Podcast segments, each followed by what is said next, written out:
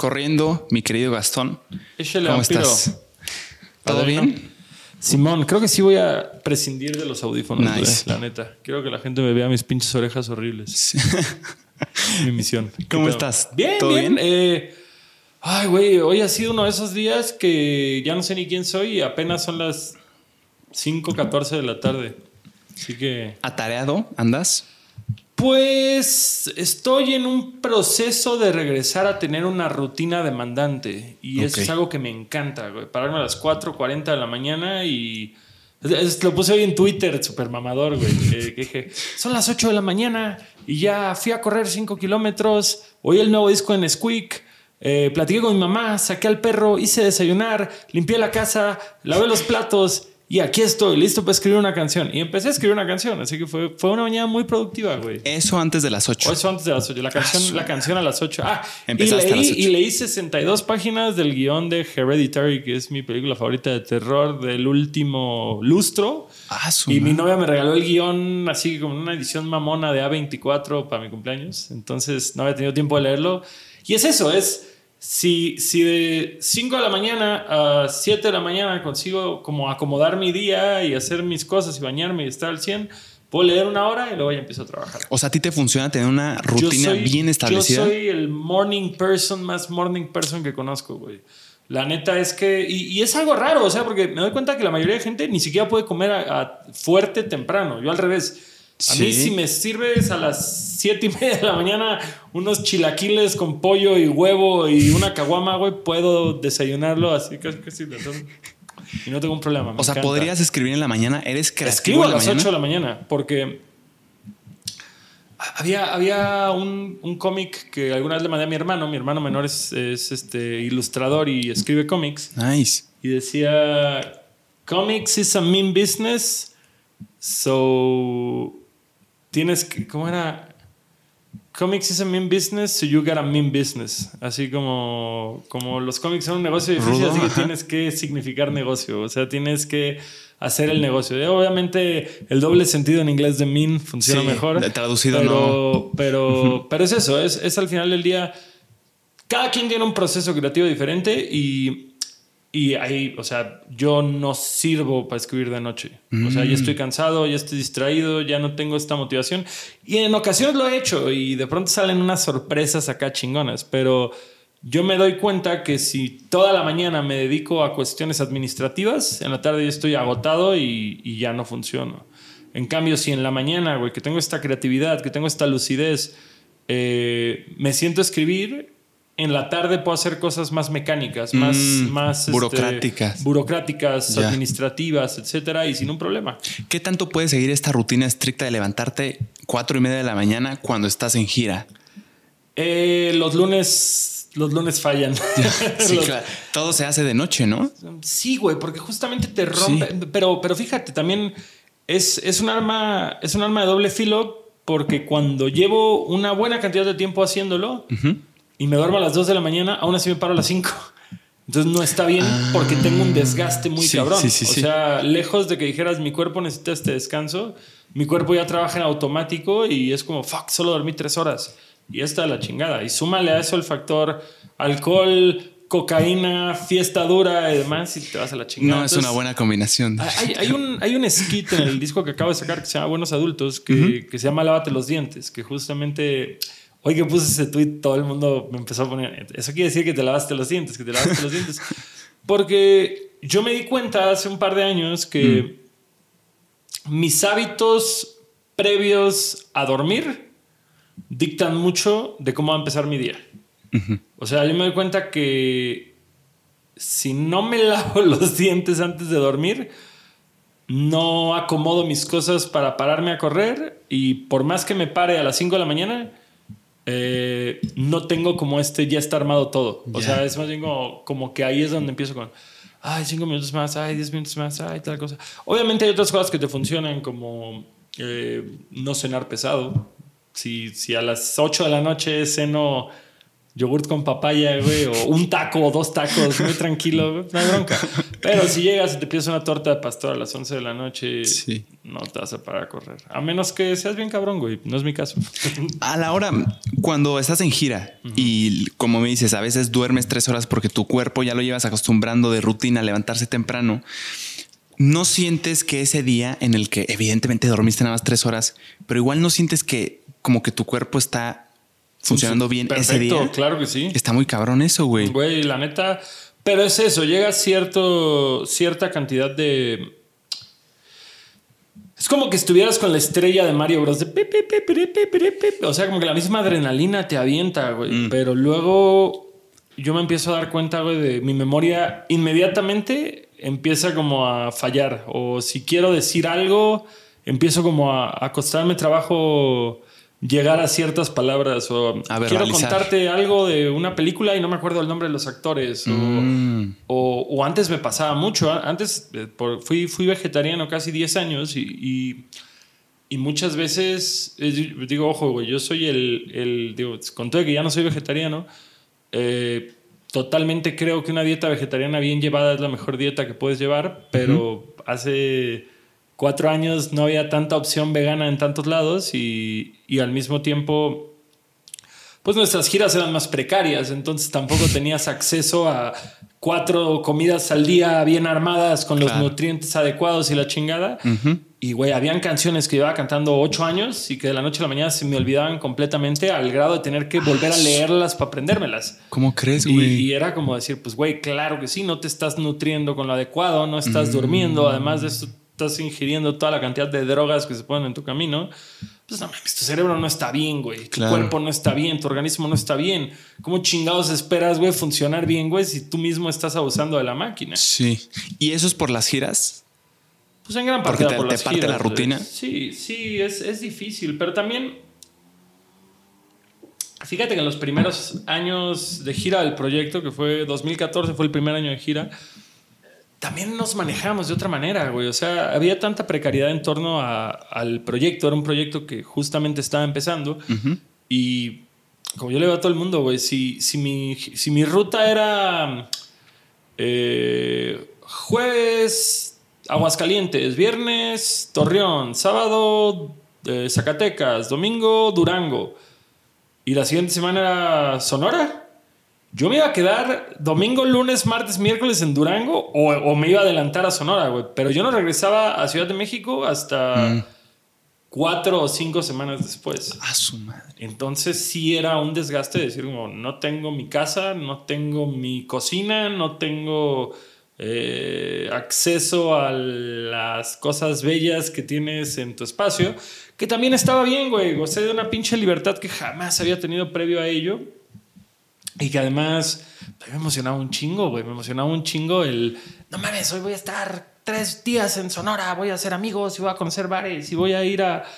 Mm, no sé, monumentos o alguna cosa. Y la neta, volteo a ver esa época de mi vida y digo, güey, debía haberla aprovechado más, güey. Debía haberla aprovechado 400 veces más de lo que la aproveché. Este, pero pero ya de ahí entré a una relación seria, empecé a poner otros proyectos además de Longshot, mm. empecé a tener un equipo más grande, el, equipo no depende, o sea, ya no es este pedo de decir como, si no toco hoy, solo me afecto a mí, sino que ya es como, ya somos un equipo, ya, ya lo que le afecta a uno le afecta a todos. Entonces, ¿quieres crecer? Pues, pues crecer no solo es para arriba, también es para los lados. ¿Qué es lo que más te gusta de, de ser músico, de ser artista?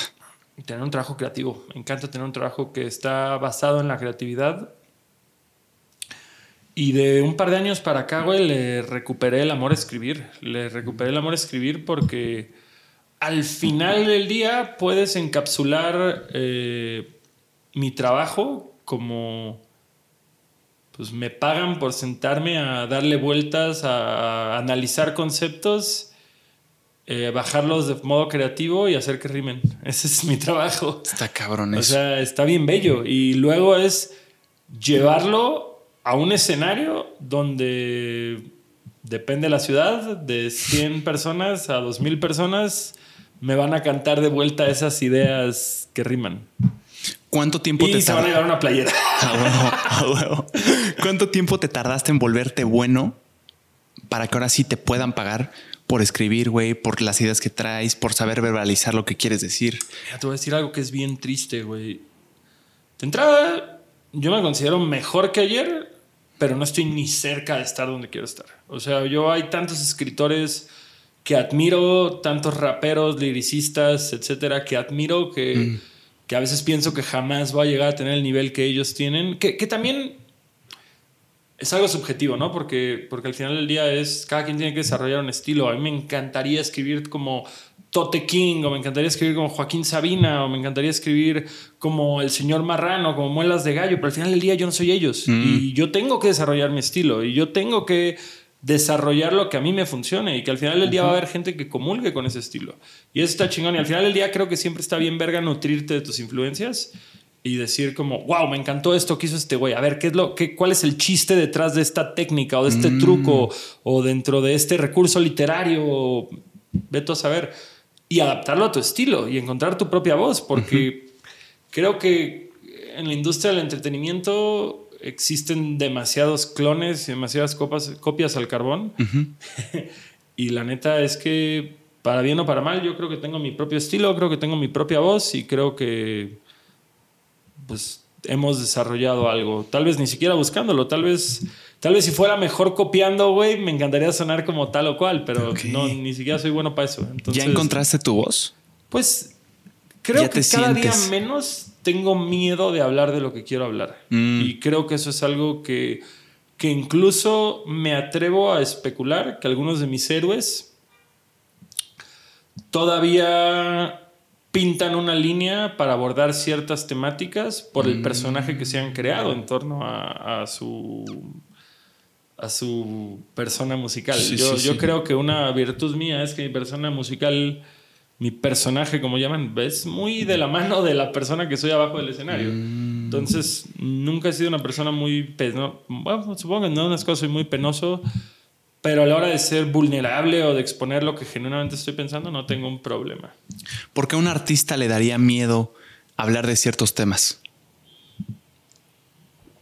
Mm, hay gente que nada más no se siente cómoda mostrando sus sentimientos. Hay gente que no se siente cómoda mostrándose vulnerable. Sí. Creo que sobre todo en el rap eh, es un género que obviamente si ves de dónde viene, entiendes que mostrarte vulnerable no es algo que te conviene.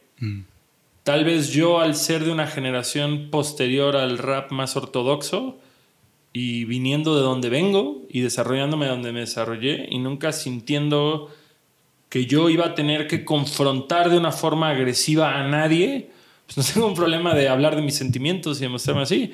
Pero ve a un barrio, ve a un barrio bravo y ponte a ser el poeta. Y tal vez en estos tiempos no haya bronca, güey. Pero tal vez hace 10 o 15 años definitivamente no se medía así la situación. Ya. Y también digo, al final del día yo no crecí estrictamente forjando mi identidad dentro de lo que compete al, al- al hip hop más ortodoxo. Mm. Entonces tampoco tuve que copiar ciertas cosas o forzar ciertas cosas en mi personalidad para sentir que pertenecía, ¿sabes? Que tal vez lo hice en otras subculturas, güey. Tal vez... eh, no sé, güey, cosas tan tontas como de morro entrar a un Walmart y robar cosas nada más para pertenecer y decir, esto es punk, anticapitalista. ¿Siempre ha pasado eso en los géneros musicales, Gastón? Pues- Empieza em, de una manera ortodoxa, luego llegan personas de otra generación probablemente a querer hacerlo de una manera distinta, combinar. Hay resistencia de la comunidad ortodoxa, vaya, y luego se va adaptando. ¿Esto ya ha pasado antes? Mm, Mi novia una vez me dijo algo que es, es la naturaleza del capitalismo convertir en un producto cualquier acto de rebeldía. Y creo que es súper cierto y súper atinado. Y en efecto, o sea, al, al final del día, las ideas rebeldes, las ideas contraculturales siempre van a existir, pero no necesariamente existen actualmente donde existieron hace 30 años. Un ejemplo, el punk. El punk empezó como una respuesta ante una crisis económica en Inglaterra. eh, y de ahí se volvió una estética y de ahí llegó a Estados Unidos y, y cada vez se fue volviendo más melódico y fue perdiendo el contexto político y se volvió más emocional y se volvió un gesto de rebeldía de adolescentes clase medieros. Y al final del día es como decir, qué chingón que tengas un, un, un recurso para sacar estos sentimientos. Pero si un pinche integrante de, de Crash, de Crash banda inglesa autogestiva de esa época. O sea, de los que empezaron. Voltear a ver, así un integrante de Crash de 19 años, voltear a ver a los integrantes de Blink 182 cuando empezaron, probablemente dirías que tú y yo no tenemos nada que ver. ¿Por qué estás utilizando esta etiqueta? Y al final del día, gente que ha vivido esos 40, 50 años de existencia, 50 años de existencia, no, bueno, casi 50 años de existencia del género musical o de la cultura, o como lo quieras llamar, te van a decir, güey, pues cada época aporta lo suyo y cada persona es tan libre de hacer lo que quiera y de adaptar las cosas a como le funcionen. Entonces, también creo que creces y la gran mayoría de gente que madura eh, termina dándose cuenta, güey, que tú tienes que agarrar lo que te funciona y dejar lo que no. Y al final del día, si a tus treinta y pico años piensas igual que a tus 18, pues perdiste un par de décadas de vida. Así Claro. que cada quien que haga lo que le funcione. Ay, está, está curioso, pero normal, ¿no? Que, que se quieran hacer cosas nuevas o se empiece, pues las nuevas generaciones también traen otra. Claro, el cambio es necesario. Claro. O sea, si tú quieres hacer las cosas tal cual se hacían cuando algo empezó, ya ni tiene sentido, güey. Ya ni tiene sentido. O sea, eh, el rap, güey, el rap como género musical empezó sampleando discos, güey. Fue agarrando pedazos de canciones que existían, repitiéndolas y poniéndote a cantar encima de eso. Y al final del día, el, el sampleo o el, o el retomar una parte de una canción y, y reinventarla, güey, sigue existiendo. Pero hasta muchos de los raperos más true del momento te dicen, güey, pues esto fue lo que hicimos en el momento porque no había otra cosa, güey. Ahorita ya puedes hacer música original. Ahorita nadie te, te- te está limitando a hacer un loop con tu propia música. Ya no tienes que hacer eso. O sea, ya quieres subirle el tempo, quieres bajarle el tempo, quieres eh, rimar de esta forma o de esta otra forma, o con este acento, o con esta temática. Nada te limita. Puedes hacer exactamente lo que quieras y eso es algo bellísimo. Sí, Y eso se presta a que sigan evolucionando los géneros musicales. claro. ¿Qué se necesita para ser buen rapero? No sé. ¿Qué Yo, habilidades? no, yo no creo que mucha gente me considere a mí un buen rapero, si te puedo ser honesto. A los que tú admiras. Creo que, ¿Qué creo que son- mira, va, va, vámonos a la lista de cosas, güey. Yo creo Sí. que tienes que tener de entrada una buena letra, güey. Que yo siento que eso es algo que se ha ido perdiendo eh, con esta generación. ¿A qué le llamas buena letra? Un- ok, va- vámonos por eso, güey. Una Nice. letra que comunique, definitivamente que tenga un mensaje, que esté redactado de una forma creativa, y eso yo lo voy a poner para cualquier género musical. Hay temas tan trillados como el amor, güey, que desde el principio de la música se han utilizado como un recurso y se utilizarán hasta que la gente ya no necesite los oídos para escuchar, güey, para, para informarse. Ok. Pero al final del día es, no importa cuántas veces sales de un tema, siempre y cuando me lo traigas de una forma creativa, de una forma nueva, de una forma que me haga decir, oh, fuck, ok, esto está conectando con mis sentimientos o esto está conectando con mi intelecto ya que acomodaste la información y el mensaje de una forma súper creativa, una forma que no estaba esperando este punchline o este, o este, este gancho. Entonces, para mí es, es eso, güey. Eh, o que tenga un mensaje que me llegue a lo emocional o a lo intelectual, o que me, que, que me desafíe de alguna forma, que, que pueda encontrarle un mérito, que no sea la misma letra masticada y escupida.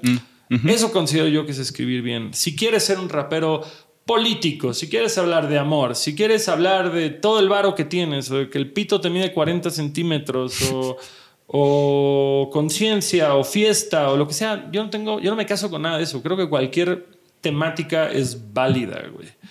Eh, que lo digas de una forma chida. Creo que, creo que no solo es el mensaje, sino la forma en la que lo estás presentando, güey. Que, que también fluyes, qué tan compleja es la forma en la que lo estructuras. Que nuevamente, eso es algo que a mí me atrapó mucho el rap de los 90, que cada vez lo veo menos.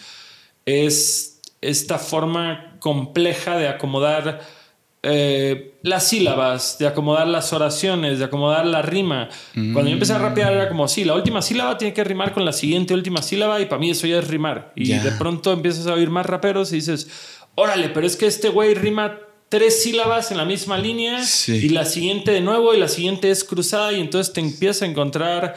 hay dos raperos en particular de, de, los noventas que a mí se me hacen...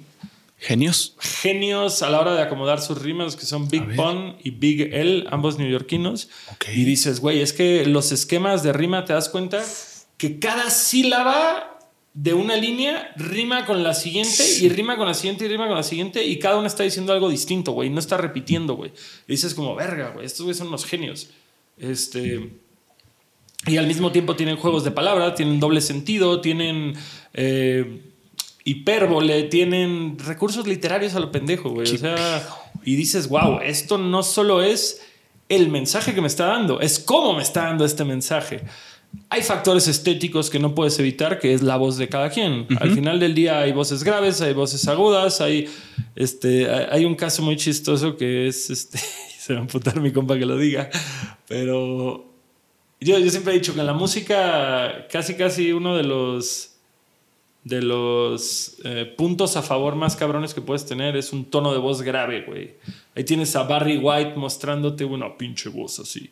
Y en el rap hay tres raperos mexicanos que incluso hay casos que la gente lo negará, pero si tú estás, y nos pasó en Querétaro, justamente en la glotonería, de pronto empezó a sonar una canción y por un momento no pudimos saber si era Proof, Sabino o Babo. y era como si, verga, estos tres güeyes tienen la voz tan grave que no sabemos a quién estamos oyendo. creo, que creo que eso es un favor. Creo que hay gente que Puede tener una voz chida, más aguda, más grave, más rasposa, más angelical. Hay gente que medio rapea, medio canta. Hay gente que hace raga. O sea, hay, muchos estilos diferentes de cómo estás presentando lo que haces. Obviamente que haya variedad, que no todas tus canciones suenen iguales. Mm. Cómo fluyes en la base, cómo es la cadencia con la que dices las palabras. Creo que mm. todos estos factores sumados son lo que a mí me hace creer que eres un buen rapero o no.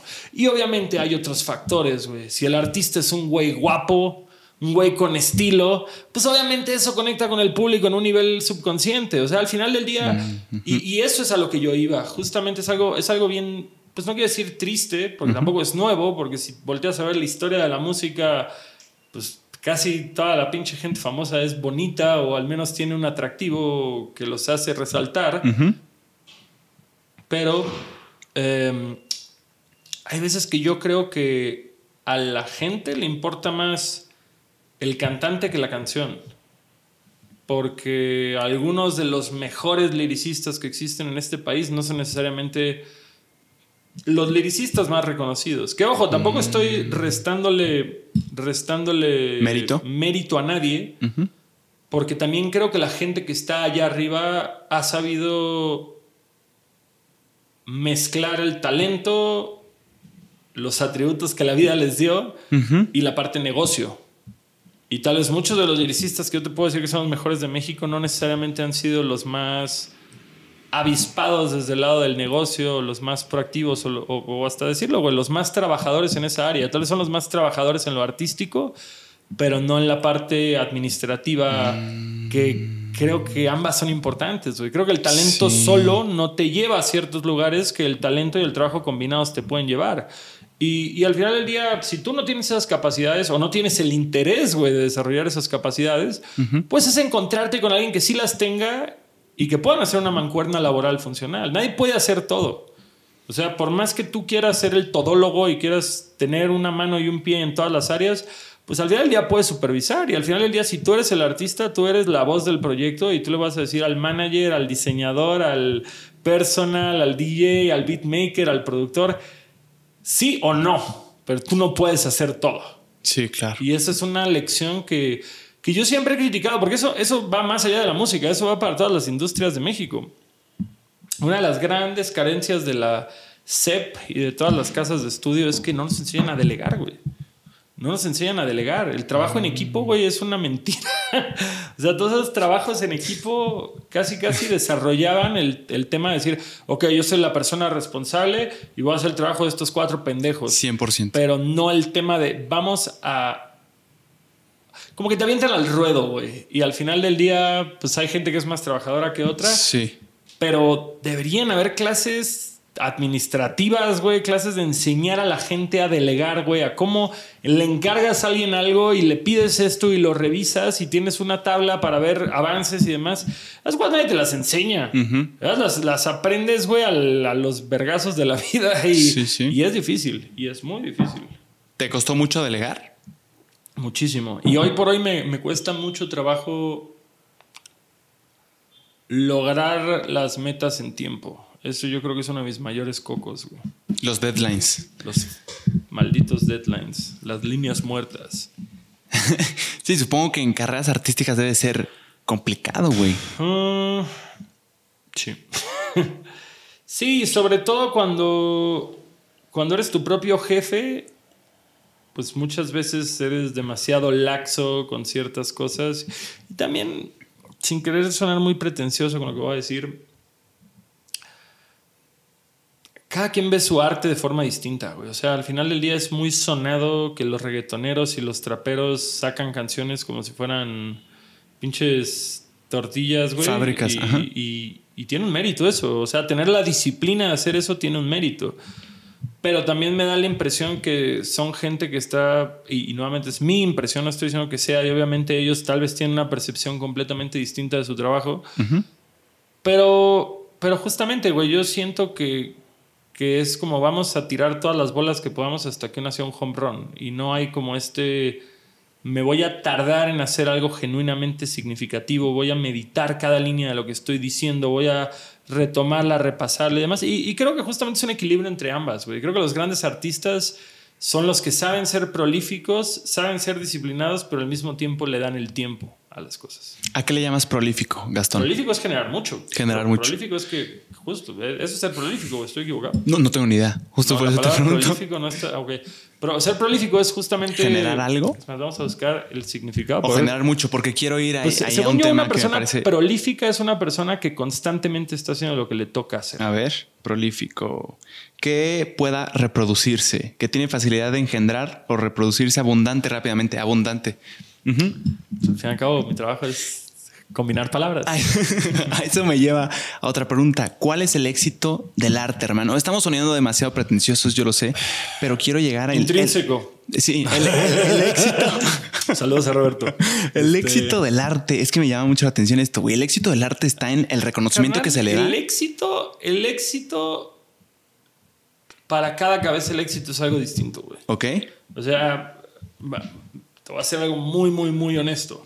Donde yo estoy parado en este momento, puedo encontrar mucha frustración en voltear a ver carreras de colegas que han despegado un chingo más que la mía mm. y ver que yo no puedo replicar ese nivel de convocatoria. Mm, Pero también volteo a ver al Gastón de Cancún, güey, de 26 años, que decía, para mi éxito es que alguien escuche una canción mía. Y, y, y hay ese pinche post cursi de Pinterest rolado por todo el internet que dice, acuérdate qué cosas morías por tener antes que ahora tienes y no les das importancia. Y güey, al final del día yo llevo desde el 2014 pudiendo dedicarme de tiempo completo a esto, viviendo de esto, que varias personas ya vivimos de esto, güey.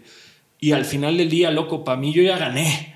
O sea, todo lo que venga a partir de poder vivir de esto, es, es un plus. Es, este, es una cereza en mi pastel. O sea, el hecho de poder despertarme cada mañana emocionado por lo que voy a hacer las próximas 18 horas, güey, para mí eso es éxito. Eh, claro que me mama el dinero, claro que me mama el ego de de esta canción llegó a tantas reproducciones en tanto tiempo, toda esta gente llegó a mi show, eh, vendí tantas playeras, vendí tantas entradas, me jalaron por una campaña de esto, todo eso, claro, güey, claro que se siente bien, pero al final del día, si nos vamos a los hechos, es el tema de decir, llevo casi una década viviendo de forma más que digna, güey, de lo que fue mi fantasía por años, y yo ya gané con eso. Yo ya gané, yo ya triunfé, yo yo, yo lo analizaba el otro día y, por decirlo, mi, mi novia ahorita trabaja en una disquera y fue a los Grammys y de pronto empiezo a platicar con amigos que tenemos en común, que son gente que trabaja en disqueras y me pongo a pensar y digo, ni siquiera me estoy haciendo al interesante, güey. Pocas cosas me interesan menos que un Grammy, güey. La música que está en los Grammys no me interesa, no la escucho, no, nunca fue mi aspiración. Mis héroes fueron Rancid, NoFX, eh, Atmosphere, Ice of Rock, eh, gente, güey, que salió de. Que, que, su música no sonó en la radio, que, que sus videos musicales los ponían a la, de 2 a 4 de la mañana en MTV cuando MTV pasaba videos musicales. 4 de la Este, mañana. eso, eso es a lo que yo ya aspiraba, güey. Las bandas que yo crecí escuchando en CDs quemados y bajando MP3 de este país, ya compartí escenario con ellos. La gran mayoría de ellos son mis amigos, o al menos mis compas o conocidos.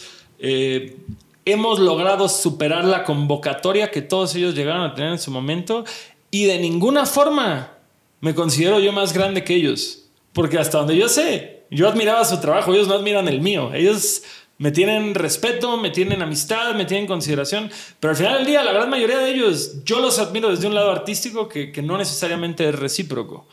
Entonces, pues padrino, yo tengo muy, muy, muy claro que hacer un- una buena cantidad de dinero, no me gusta mucho hablar de esos temas, pero hacer una buena cantidad de dinero de lo que te gusta es éxito. Que lograr cosas que, que jamás imaginaste que ibas a poder haciendo lo que te gusta es éxito. Que poder decir, güey, en este momento puedo perder el conocimiento y despertar en cualquier estado de la República y tengo un compa a quien hablarle, güey, que me tire esquina, güey, que me, que me dé una comida caliente y un baño limpio y que me cuide. Tengo cinco, güey, mínimo, por ciudad. Que he conocido partes del mundo que he conocido. Que, que, que, que ahora, güey, puedo poner el dedo en un mapa, voltear y decirte dónde estoy, no por la CEP, sino por el rock and roll. Eso para mí es éxito. Enhorabuena, Entonces, güey. la neta, la neta, la neta, pues sí, güey, que trabajo con mis mejores amigos, que he hecho muchos amigos trabajando, güey. Para mí eso es éxito, güey. La neta, este... Yo me, acuerdo, yo me acuerdo cuando terminamos de tocar en el, en el Plaza Condesa, me preguntaron ¿qué, qué foro sigue, el Metropolitan. Les dije, no tengo idea. Porque la verdad es que nunca he ido al Metropolitan y el Plaza Condesa es más de lo que yo jamás pensé que íbamos a lograr. Entonces, ahorita tengo que sentarme a pensar qué es lo que quiero hacer. Y es chistoso, porque eso fue en el 2018, estamos en 2022 y creo que apenas este año me senté a decir genuinamente qué quiero hacer de mi carrera. Mm, O sea, creo que los cuatro años anteriores, digo, dos fueron de COVID y dos fueron de, de soltarle el. Bueno, no, ni siquiera, güey. 2018 fue el último, 19. La agencia con la que trabajábamos se dedicó a correr la nave. 2020 llegó el COVID, 21 llegó el COVID, a mi papá le dio cáncer y, y como que hasta abril de este año siento que espabilé y dije, ok, güey, todavía no me muero, ¿qué sigue? A Y, y concentrarse. ahorita es, ahorita es justamente órale, ¿qué queremos de nuestra carrera? ¿Qué es importante para nosotros? Que se joda la industria, que se jodan eh, la, la carrera de foros Roma Condesa, que es, es lo que nos burlábamos. Bueno, no nos burlábamos, pero era como, tocas en el Caradura, tocas en el Imperial, de ahí pasas al Indie Rocks, de ahí pasas al Lunario, de ahí pasas al Plaza, de ahí pasas al Metropolitan, de ahí pasas al Pepsi Center, de ahí pasas al Auditorio. Y de pronto la mitad de los lugares ya ni existen. Entonces es como decir, ok, esa es la ruta, güey, que todos los managers de México que- querían o quieren que hagas, güey. Y ahorita es como decir, ¿qué es algo significativo para nosotros? Padrino, nosotros estuvimos así de llenar el Teatro Metropolitan y ganamos más dinero tocando en el Foro Alicia, güey.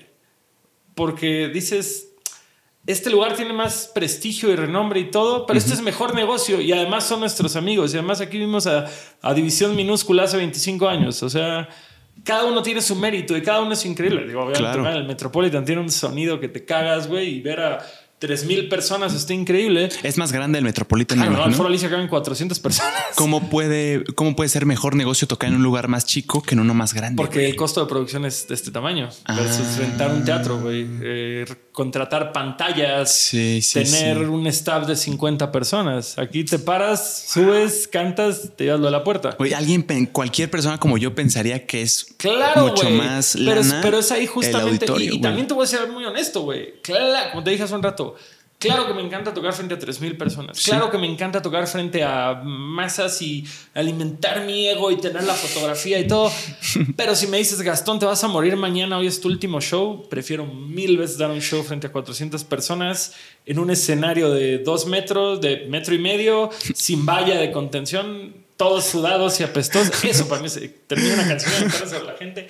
Eso para mí es lo mejor. A huevo, lo que yo disfruto más. Qué chingón. Gastón, ¿crees que el éxito está peleado con la calidad de tu música? ¿O puedes tener las dos? ¿Por qué estaría peleado uno con el otro? O sea, ¿de qué manera? Más bien no estoy entendiendo la pregunta, creo. Se hace una crítica muchas veces, he oído a la industria musical, de que los que están hasta arriba son porque sus canciones están pensadas como para, sí, para pegar, güey. Sí, claro. Eso es un talento, güey. Claro. Dana Paola, a ver, güey, hagan todo lo que es Ruca, güey. La neta, ¿te gusta o no su música? Eh, a mí en lo personal no, no, no conozco muy a fondo ni superficialmente la trayectoria de Ana Paula, pero, pero ahorita dices, probablemente es la artista pop más grande de México, ella o Belinda, no sé. Eh, y dices, güey, voltea a ver la putiza que se ponen, güey, para hacer lo que hacen, lo prolíficos que son, los años que llevan invirtiéndole ese pedo, güey. Hay un chingo de chamba detrás de eso, güey. Y aparte la presión. O sea, güey, bendito el creador, eh, nosotros pues somos gente que sale al día a día y tal vez me tome dos o tres fotos al día, pero pues al final del día yo puedo seguir yendo a comprar pan y mi vida no cambia, güey. Esa banda no puede salir ni al Oxxo, güey, sin, tener que tomarse dos mil fotos y acosos y que si se comen un pan, güey, hayan cuatro mil opiniones al respecto en internet. O sea, la neta es que es un compromiso de tiempo completo. Y nosotros sentimos que, que vivir de esto es un compromiso de tiempo completo padre, lo nuestro es de una dimensión. La, banda que vive en el mainstream existe en una dimensión completamente distinta. Viven bajo una lupa perpetua que la neta yo no tengo ese deseo de vivir bajo esa lupa, ¿Qué te causaría tener tanta exposición, güey? Por ahí del 2018-2019, yo creo que nosotros teníamos un pico de popularidad un poco más alto que ahorita. No necesariamente de reproducciones, pero también yo creo que... Er, creo que yo hablaba demasiado de mi vida privada en redes sociales y es algo que he dejado de hacer. Mm. Y me acuerdo que de pronto iba a correr, güey, yo vivía en la Condesa, iba a correr al Parque México y regresando, güey, encontraba así videos en Instagram, güey, de, mira, longshot corriendo en el parque. Y era como que me emputaba, güey. Y al final del día, pues, güey, probablemente si yo viera, digo, todo el respeto a los morros que lo hicieron, probablemente si yo viera a alguien que cuya música me gusta. O, es más, me acuerdo cuando yo me mudé a la Ciudad de México en 2014, que de pronto iba a comer al, algún. Una vez fui al Mog y vi a un güey de Hello Hijos y a Niña Dios y a Torreblanca. Y era como, güey, mira todos estos güeyes aquí, wow. O sea, y, está chingón. Y la neta, pues como pasan los años y trabajas en esto, vas perdiendo un poco la emoción de conocer gente de la industria. Pero cuando yo nada más era público, pues obviamente me emocionaba un chingo encontrarme en la vía pública a gente cuyo trabajo yo admiraba. Claro. Entonces, puedo entender totalmente eso. Al final del día es gente que dice, ah, mira, está ese güey ahí, qué chido. Pero yo era como, esto es una invasión a mi privacidad. Sí. Y también dices, a ver, bájale un chingo de rayitas y, pues, no te tomes tan así. Pero al final del día, nuevamente, no necesariamente quiero salir en shorts a las 2 de la tarde corriendo en las historias de nadie, güey. O sea, si por ti fuera y fuera tu decisión, ¿te gustaría llevar un perfil súper, o sea, de no reconocimiento? Mm, creo que no puedes tener un, digo, a menos que seas un integrante de Slipknot en el primer disco o el pinche Marshmallow Man o uno de estos güeyes, o sea, o integrante de Austin TV, no sé, como cuando yo era integrante de Austin TV y me corrieron, no, es cierto, este... Eh, la verdad es que no puedes esperar que tu proyecto goce de cierta popularidad, güey, y creer que vas a ser completamente anónimo. Eso es estúpido, güey. O sea, es irreal eso. Pero me gusta el nivel de popularidad que tenemos. De decir como, va. Claro que quiero que crezca el proyecto. O sea, eso es una realidad, güey. Decirte lo contrario sería mentir. Y también sé que a medida de que llegara a pasar esto, también pues te va a conocer más gente. Y, y pues no sé, güey. No sé, no he vivido eso, no he llegado a ese punto, no, no sé qué preferiría. Al final del día, el otro día estaba viendo, me mandó un clip mi novia que, que entrevistaban a un actor, es más, tengo el nombre aquí anotado porque me encantó esa entrevista, te voy a decir el nombre en un segundo, que, que justamente estaba platicando como en un talk show este actor y le decían como es que queremos que venga a hacer tal película y luego tal. Y él dijo, nah, voy a hacer esta obra y de modo a tomar unos meses. Y, le dicen, pero ¿por qué no? Y dice, pero ¿por qué sí? Pues no sé, más dinero, más éxito. Dijo, carnal, yo me doy dos baños calientes al día, güey. Más éxito que eso no hay, güey. Yo prefiero tiempo de calidad con mi esposa, ver crecer a mi hijo y dinero no me falta. O sea, tal vez no pueda comprarme tres casas, pero al final del día mi vida es buena, güey. ¿Por qué voy a sacrificar esto por más dinero y más fama cuando estoy en un nivel? He hecho películas, he hecho teatro, he hecho cine, el, compadre este. Y para mí fue como decir, este hombre ya lo descifró. este hombre sabe de lo que habla. Mm, Justamente, nice. ver si me acuerdo del nombre, porque por aquí lo tenía. ¿En qué peli sale, sabes? Es un. No me acuerdo si era argentino o. Ah, ok, ok. Argentino o español. El, programa, estoy seguro. Es que tengo aquí como mis blogs de notas donde anoto cosas chidas o. ¿Sabes qué, güey? Ya lo perdí, güey. No te preocupes. Me acordaré algún día de quién era, güey. Es más, cuando edites esto, te voy a decir el nombre y que aparezca aquí el nombre del güey. Anotas ideas, cosas que se te vienen a la mente para canciones. Sí, claro. ¿En dónde? Aquí en mi útil blog de notas. O sea, en notas normal de iPhone.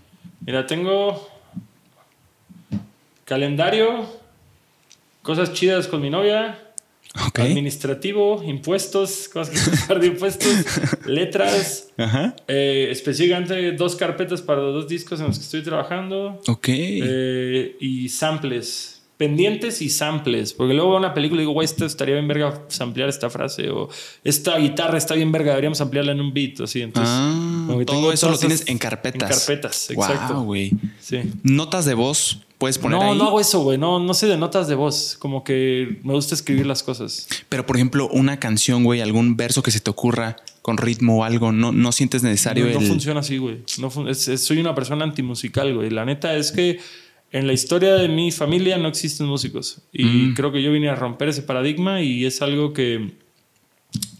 Bueno, empecé a tocar guitarra a los 13, 14 años, muy malo. Veintipico años después todavía muy malo, pero menos malo. Eh, justamente mis papás me dijeron, no, es que yo intenté, y mi mamá, yo intenté, pero es que eso lo tienes o no lo tienes. Y creo que esa era una enseñanza muy pendeja de otra época, güey. Al final del día creo que ahí está claro, güey, que son horas nalga, güey. Obviamente hay gente que su genética tal vez es más musical, tal vez es matemática, tal vez es más alguna otra virtud. Eh, extrovertida, deportista, no sé. Sí, sí. En mi caso no había una cultura musical, no crecí con música en mi casa, no crecí mm. con, con, papás músicos, no crecí con esto ya adherido a mi ADN, pero al final del día, pues Puedo sacar canciones de oído, puedo tocar solos de guitarra, algunas veces mejores que otros, pero ha sido porque llevo 20 años con una guitarra ahí sentado pegándole algunos acordes. No soy el mejor guitarrista ni de cerca y cuando dejo de tocar se nota inmediatamente. Hay gente que no toca un año, agarra una guitarra y sigue tocando espectacular. No es mi caso. Mi memoria muscular no es tan buena. Mi memoria en el cerebro tampoco.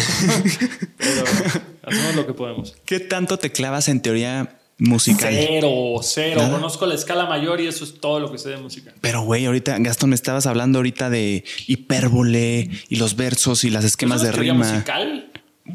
me refiero a. En todo caso es literatura, tal vez. No sé, español. Pero, pero la, aplicas, la aplicas en versos. Pero no, pero yo, yo, cuando me refiero a teoría musical me refiero más como a temas de escalas, notas. Ah, no, no, no. Me refiero, ¿cómo se le dice a eso? Todo este pues conocimiento lírico.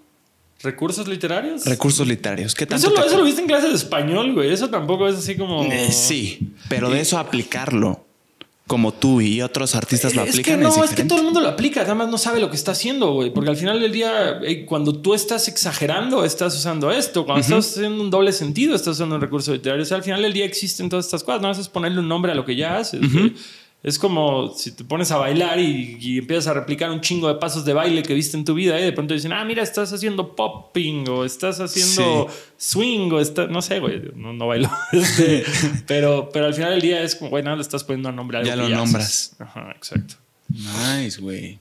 Y fíjate que eso es algo chingón de sentarte a lo que te decía hace un rato, güey, de estudiar tus influencias, güey. O sea, como que no lo hago, pero siempre digo que me encantaría porque no, porque no me acuerdo de eso cuando estoy escribiendo. Pero muchas veces creo, o creo, bueno, no muchas veces porque nunca lo he hecho, pero estaría bien verga poner justamente como una nota en mi lugar donde escribo, en mi escritorio, con las diferentes cosas que puedes hacer, güey. Porque ves que estás escribiendo y topas con pared y no sabes, güey. Es como decir, pues puede ser un doble sentido, o puede ser una metáfora, o puedes exagerar, o puedes inventar una palabra, o puedes combinar dos palabras, o puedes... Hay como 400 mamadas que pueden ser distintas, güey, para continuar una frase. Mm. Y, y muchas veces te olvida y se te cierra el mundo. ¿Qué sería eso? ¿Bloqueo creativo? Pues sí, yo creo. O sea, es, es que nuevamente es, es muy distinto el bloqueo creativo dependiendo del formato que estás utilizando. Porque, Ok. porque al final del día te pones a pensar que tal vez, tal vez yo no estoy bloqueado creativamente porque sé a dónde quiero llevar la canción. Mm, Sin embargo, tal vez al ser un arte que se basa en la rima, tal vez no estás acordándote de una palabra que te va a funcionar para continuar la línea. Y es que, y es que hasta incluso a la hora de rimar, güey, puedes, puedes rimar la última sílaba de una palabra con la primera sílaba de otra y empezar la siguiente línea con la segunda mitad de la palabra.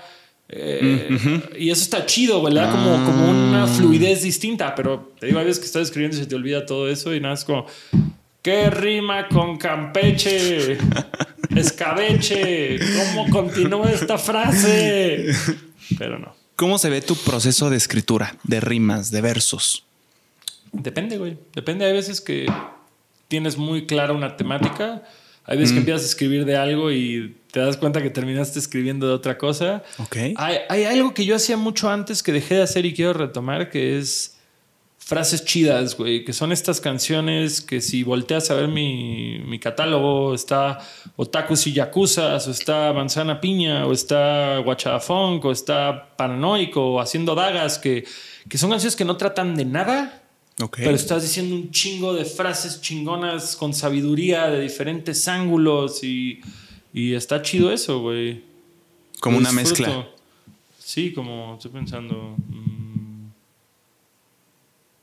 Comienza el show, comienza el show, las niñas lindas se salen, tiro tanta mierda, me poseyó Gigi Allen. O sea, ya estás así Sí. como tirando, Divagando. divagando en Sí. cosas, pero suenan chidas. No. Agarras de cultura pop a lo pendejo, de experiencias tuyas, de todo. que Es como, no voy a llevar una temática, solo voy a tirar barras, barras, barras, barras. Y está Mm. bien divertido eso, güey. Y como, como son puras frases estéticamente chingonas, pues también son rolas que la gente mamoncito, cabrón, porque, sí. porque no es este tema de, ah, está contando la historia de él y su hermano cuando eran niños, uh, sino que es como, ah, sí, a huevo, y dijo esto, esto, ah, yo vi esa película, huevo, gran libro, ¿qué está hablando? Ah, sí, a mí también me gustan los chilaquiles verdes más que los rojos, ah, 100%. ya está chido, está divertido, está inmaduro, pero chido, güey. Al final del día es como, como, como la que se conoce en inglés como el train of thought, así el tren de pensamiento, que es como no estás parando, güey, nada más estás escribiendo y escribiendo y escribiendo y escribiendo y escribiendo y dices, wow, ¿de dónde salió todo esto? Y dices, el subconsciente es un pozo muy profundo. ¿Esas son las que más te divierten escribir?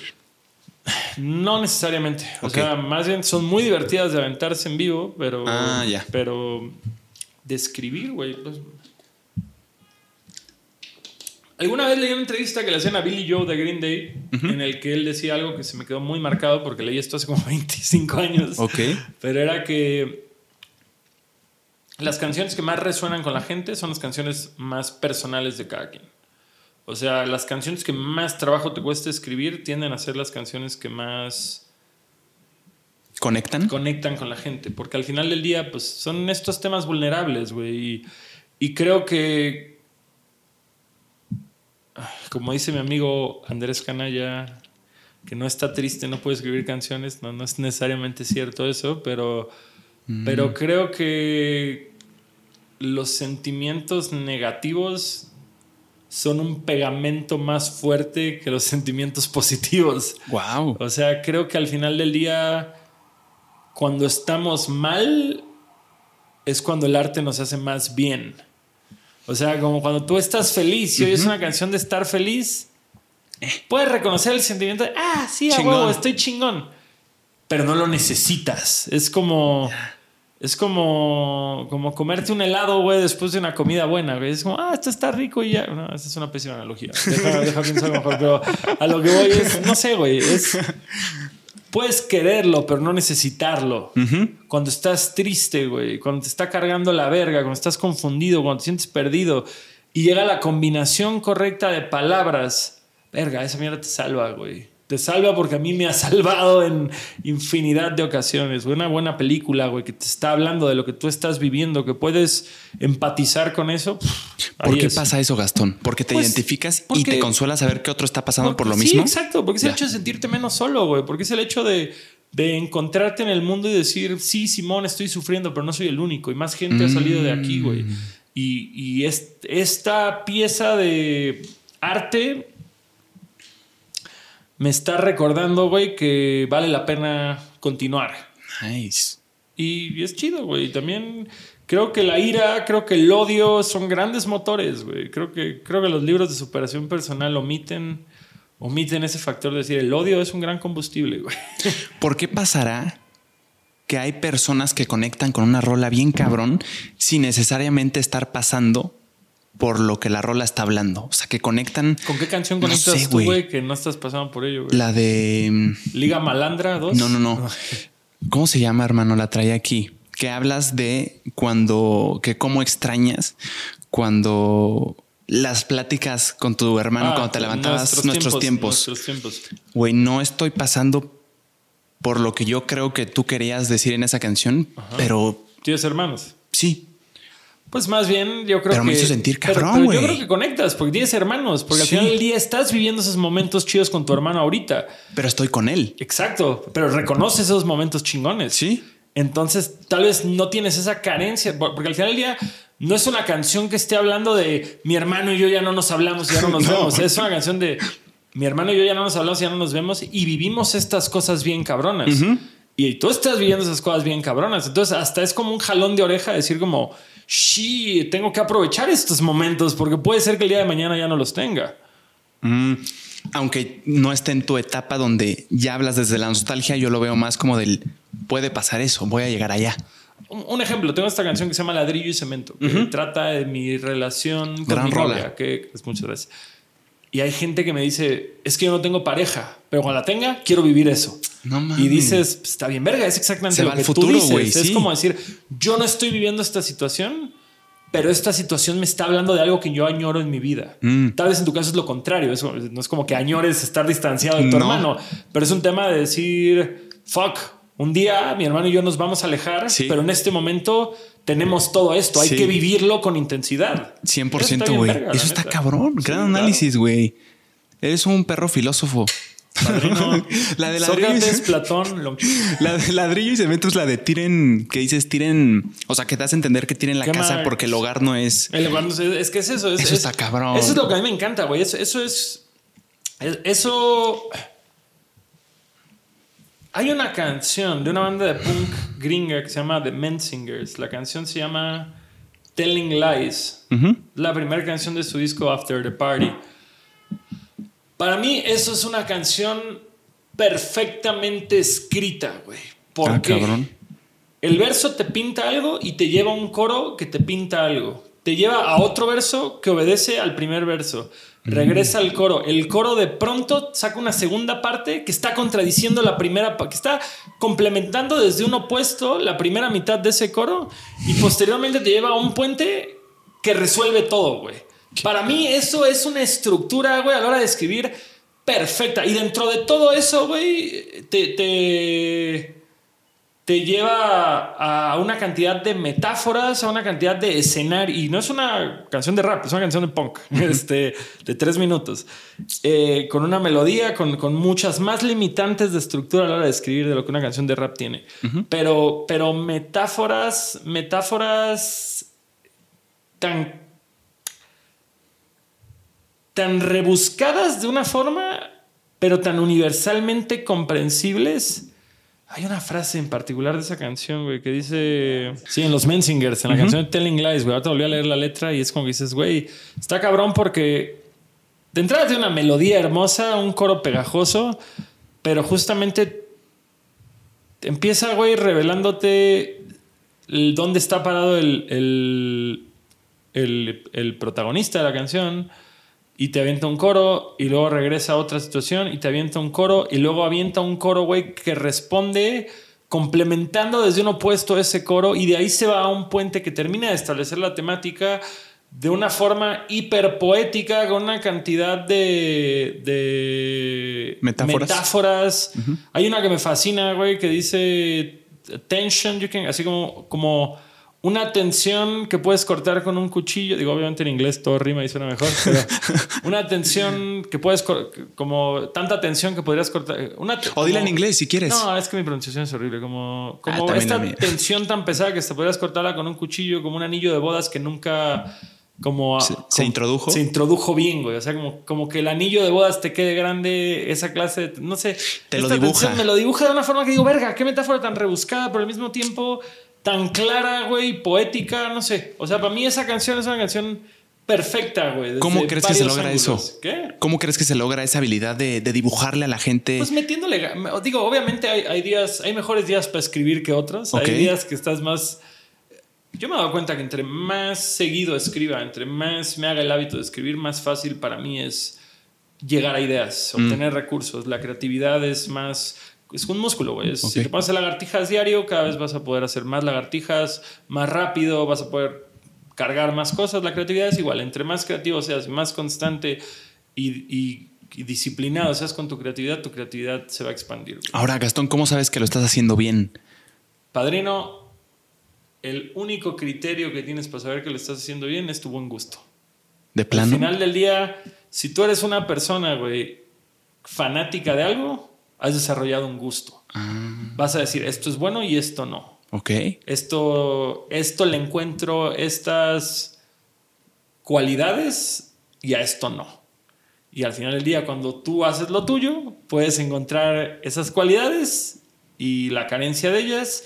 Puedes voltear a ver a quien tú admiras y decir, pues es que no mames, este güey tiene un trazo o una coloreada o un detalle o una forma de ilustrar. Yo nada más tengo este detalle o yo nada más tengo este detalle. Y ahí creo que tú puedes dibujar toda tu vida, y uso la analogía de dibujar, este, o hacer canciones toda tu vida y, siempre puedes encontrarte el mismo error.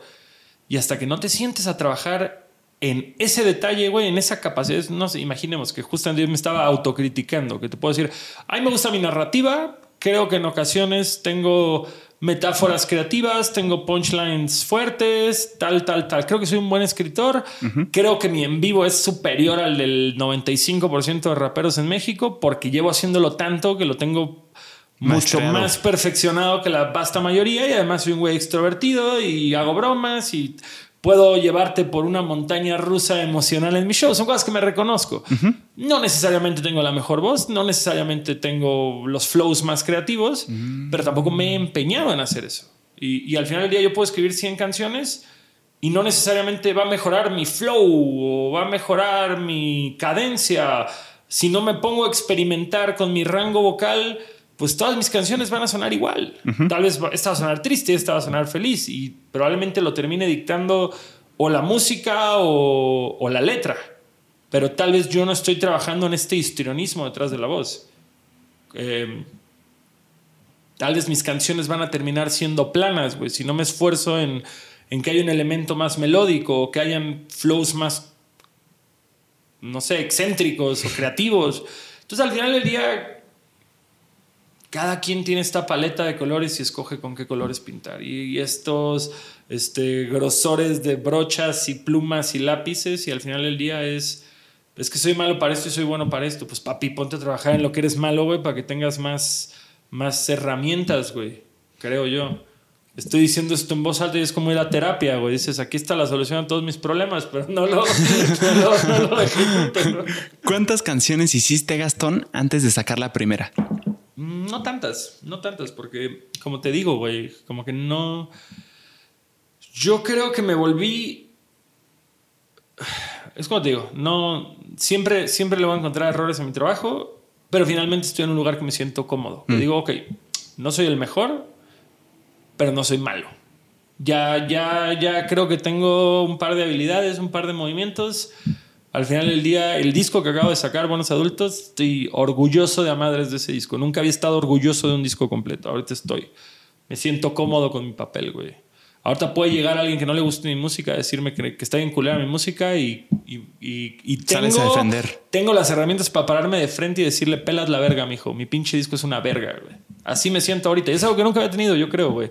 había Nice, hecho, como, pues güey. tiene esto bueno y esto otro, pero ahorita me siento cómodo en mi piel, güey. No sé si tiene que ver con la edad, no sé si tiene que ver con, con las horas invertidas en este proyecto, pero al final del día me siento aquí vergón, güey. Me siento vergudo con mi disco, güey. Es un disco vergudo, güey. Y con todo que es un disco súper emo. Este, Huevo, estoy demasiado triste para tener la verga tan grande con este disco. Perdón. Este.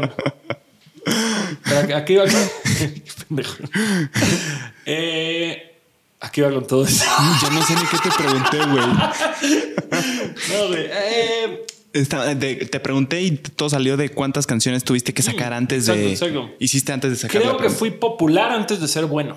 Ah, Creo que mi música, y es justamente lo que te digo, muchas veces es más el cantante que la canción. No niego, no niego que tal vez desde el principio hablé de cosas que conectaron con un público. Pero yo me pongo a ver mis primeras maquetas, mis primeros demos y que, que salieron al público, que la gente se los aprendió, que fue a shows, que pagó por verme haciendo eso.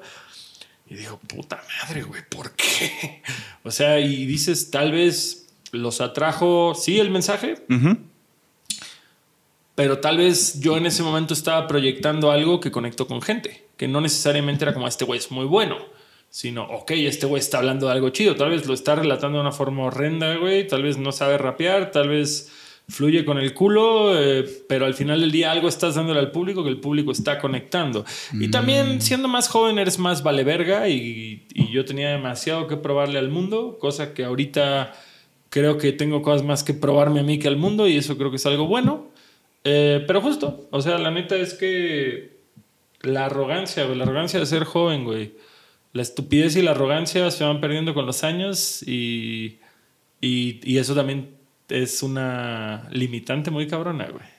Creo que, creo que la gente joven, o al menos más joven que yo, porque un güey de 50 años va a seguir diciendo que yo soy joven, tiene que generar un chingo, tiene que trabajar un chingo, tiene que explotarse un chingo porque no tienen idea de los mismos tapujos y limitantes pendejos que tú solo te vas poniendo con el tiempo. Y ojo, también está bien verga saberte eso, güey, porque también puede ser una forma de empujarte y, y, y tal vez las limitantes que como adulto empujes van a ser muy distintas, güey, a las que como joven empujes sin saber que estás empujando. Eso igual está chingón. Verga, los años me han hecho sabio. ¿Cuándo te diste cuenta y cómo te diste cuenta de que traías algo? O sea, de que podía ser bueno, bueno, bueno, Es que bueno. Justamente esa es la arrogancia de la juventud, güey. Es, es- ¿Quién verga dice que eres bueno, güey? Sí. Al final del día ni siquiera es un tema de decir soy bueno, es quiero hacerlo. Ah, Güey, ojo, yo tengo muy, muy, muy, muy claro que yo empecé a tocar la guitarra no porque quisiera estudiar escalas y, y acordes y no, güey, yo quería ser el verga en el escenario con una moicana, un chingo de tatuajes, saltando en un escenario con mis mejores amigos. Yo volteé a ver a Rancid y volteé a ver a Green Day y yo yo quiero ser ellos. Yo quiero ser eso, güey. Eh, y obviamente, pues no fue por ahí mi carrera, pero al final del día soy un cabrón todo tatuado que está en un escenario con sus mejores amigos, saltando y diciendo mamás y cantando canciones y recorriendo el país, güey, y pagando la renta a fin de mes con eso. Está verguísima. Sí. Tal vez no fue con guitarra, este tour va a ser con guitarra, van a ver, ¿no? pero al final del día es eso, es, es el tema de yo nunca quise ser el mejor guitarrista o el güey que mejor cantara o el más estudiado. Yo quería ser el güey que estuviera en el escenario cantándole a un público y el público respondiéndole a él, divirtiéndose con sus amigos y, y teniendo esta este estilo alrededor. Este, y cuando digo estilo, no es cómo te vistes o cómo te proyectas, sino tener este lifestyle alrededor, güey. O sea, me mama, güey. Me mama que ahorita es, bueno, que, que es martes y voy a ir a un concierto y mi trabajo es ir a dar una entrevista y de ahí voy a hacer una campaña con una cerveza y de ahí me voy a meter a un estudio a trabajar con un compa de Colombia que acaba de llegar y de ahí tengo que sentarme a diseñar una playera para una banda que crecí escuchando y que además me mama, güey. O sea, es el decir, huevo. verga, güey. ¿Cómo logré esto, güey? Qué increíble, qué increíble. O sea, está bonito, la neta.